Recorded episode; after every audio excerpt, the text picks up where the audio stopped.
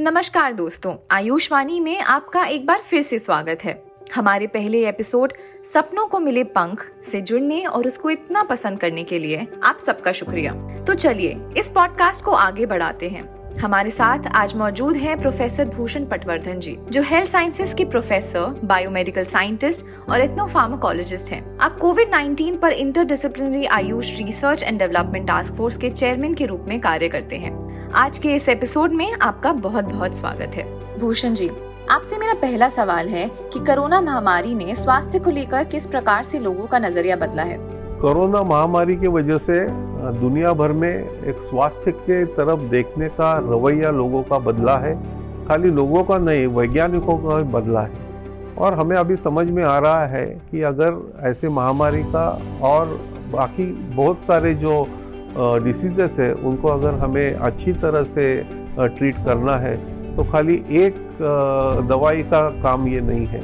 हमें व्यक्ति की तरफ़ देखने की ज़रूरत है, ना कि खाली रोग की तरफ़। रोगी बहुत महत्वपूर्ण है।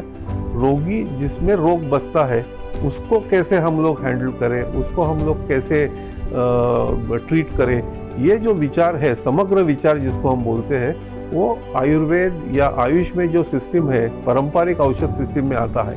पारंपरिक औषध सिस्टम में स्वास्थ्य की जो संकल्पना की है प्रसन्न आत्मेंद्रिय मन सभी लेवल पे जो एक स्वास्थ्य की संकल्पना की है वो मुझे लगता है भारत की बहुत बड़ी देन है।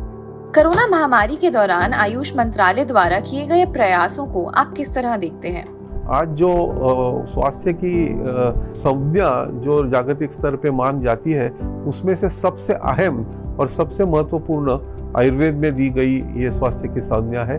और इसके बारे में मैं बोलूँगा कि मिनिस्ट्री ऑफ़ आयुष ने ये सभी सोच के जो कोविड के समय काम किया है कोविड का प्रतिबंध करने के लिए कोविड का उपचार करने के लिए कोविड होने के बाद में आपको जो अलग अलग परिस्थितियों का सामना करना पड़ता है अलग अलग व्याधि का सामना पड़, करना पड़ता है उसके लिए उसके बारे में कम से कम 120 से ऊपर कंट्रोल क्लिनिकल ट्रायल जिनको हम बोलते हैं, ऐसी चिकित्सा पद्धतियों को लेके अलग अलग बड़े बड़े अस्पताल में किया हुआ है, जिसमें एलोपैथिक तज्ञ भी जुड़ गए हैं, जिसमें मॉडर्न रिसर्चर्स भी जुड़ गए हैं।